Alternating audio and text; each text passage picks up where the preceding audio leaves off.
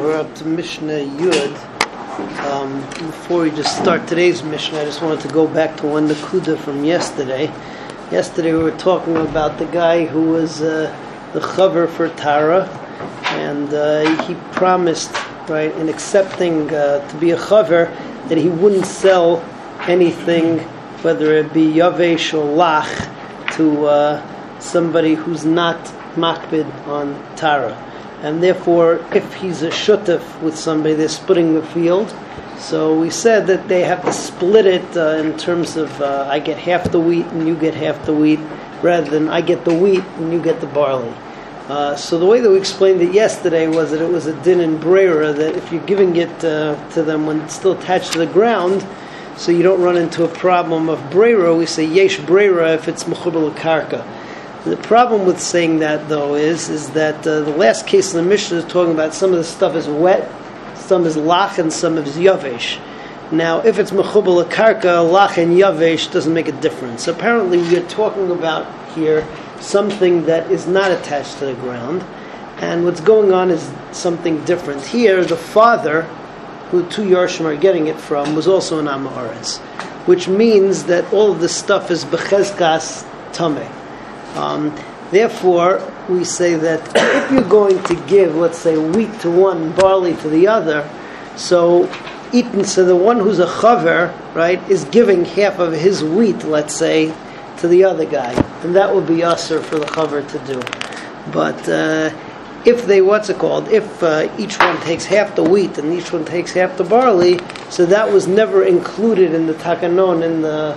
Um, the principles of what somebody has to accept upon himself when he's a chaver, that's all right. If you have two yarshim, so each one can take half the wheat and half the barley. That was the Mishnah we did yesterday. Okay, so now we move on to something else. Another application of uh, when you're going to have to split up things, half the wine goes goes to me, half the wine goes to you, and not that I get the wine and you get the money. Here we're talking about interesting case. This came up in Kiddushin, also in morning seder, that uh, you have two brothers, biological brothers. One of them is a ger, though, right? So al pi Torah, they're not brothers anymore because a ger shenas gayer is cut and shenela dummy. Um, Chazal made a takana that somebody who is megayer, he still gets to inherit his non-Jewish father.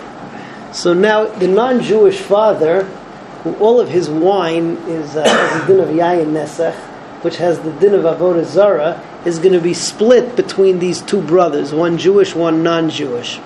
So, in a situation where they split all of the wine, so that's okay. Why? Because mid'oraisa, all of it belongs to the uh, non-Jewish brother, and Chazal just made a takana that the Jewish brother gets to take half. But the Jewish brother is not really gaining anything by the fact that he's giving, uh, what's it called, the, the non-Jewish brother Yayin Nesech. But in a situation where, uh, let's say, the Jewish brother will say, I will take the money and you will take the wine, so he's getting more money because of the fact that this non-Jewish brother is getting is getting the wine. So he's actually benefiting from the fact that the other guy gets more uh, Avodah Zarah, more Yayin Nesech, and that's aser for him to do. That's Mishnah Yud. Ger v'goy, sheyarshu es aviyam goy.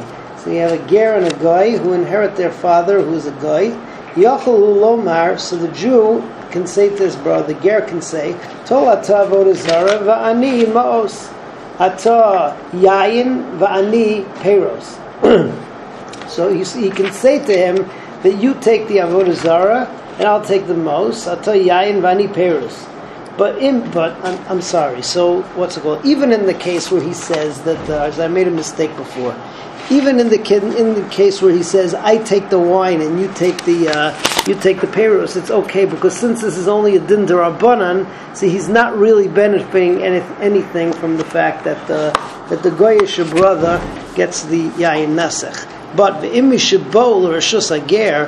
if they divided it up and then they switched it over, so then it's aser because then he's benefiting from the fact that he uh, is giving the Yayin Nesech to the goy.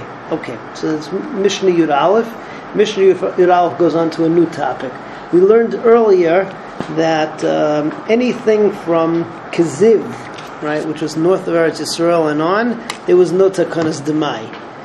Up until uh, Kiziv, there's a place called Surya, right, modern day Syria, and uh, over there, so that that's included in the takana of demai. That was included in the kibush sheni.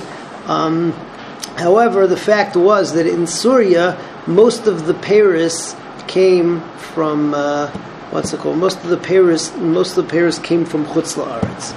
So any peiros which are in, in Surya are muchzik that you don't have to take meiser from them. Now let's say the situation is is that I have peiros, and I say these peiros were from Jews, were from Eretz Yisrael. However, I know that they were meiser. So I have a Pesha Aser, and I'm Nemun, right? I didn't have to say, if I would have said nothing, then you don't have to take Meiser. I'm saying that they're from Eretz Yisrael, but they were Meiser, so I'm Nemun. But in a situation where everybody knows that I have a field in Surya, so then the assumption is, is that I'm taking Paris, which are from my field, in which case, then if I say that they're Meiser, so I don't have a Pesha Aser, because people are assuming that the Paris are from my field anyway. So that's Mishnah Yud Aleph. Hamecha Paris b'Surya. Somebody who sells Paris in Surya. Va'amah mishal Eretz Yisrael haim. These are from Eretz Yisrael. So chayev laaser. See, he has to take meiser. Meusarim haim. But if he says that they're from Eretz Yisrael, but I meisered them, they were meisered already. Neman shepasha asar wapasha hiter. Mishali haim. If he says they're mine, chayev laaser. He's got to take meiser. Um, but Meusarim haim, right, if he says that they were already meiser, same thing. Neman shepasha asar wapasha hiter, because he didn't have to say that they were his. Could have just said they were stam peiros in Surya, and then they're mutter. Im yodua sheyesh lo sada echad b'Surya, and if it's known though that this guy has one sada in Surya, so then chayev la'aser. So then he has to take meiser. He has no pesha aser or pesha hiter. Why? Because the assumption is is that it belongs to him. Once it belongs to him, it's chayiv meiser, and then just saying that uh, it was meisered, he has no neman to say that because he has no pesha aser anymore. Okay, anybody, everybody should have a good night.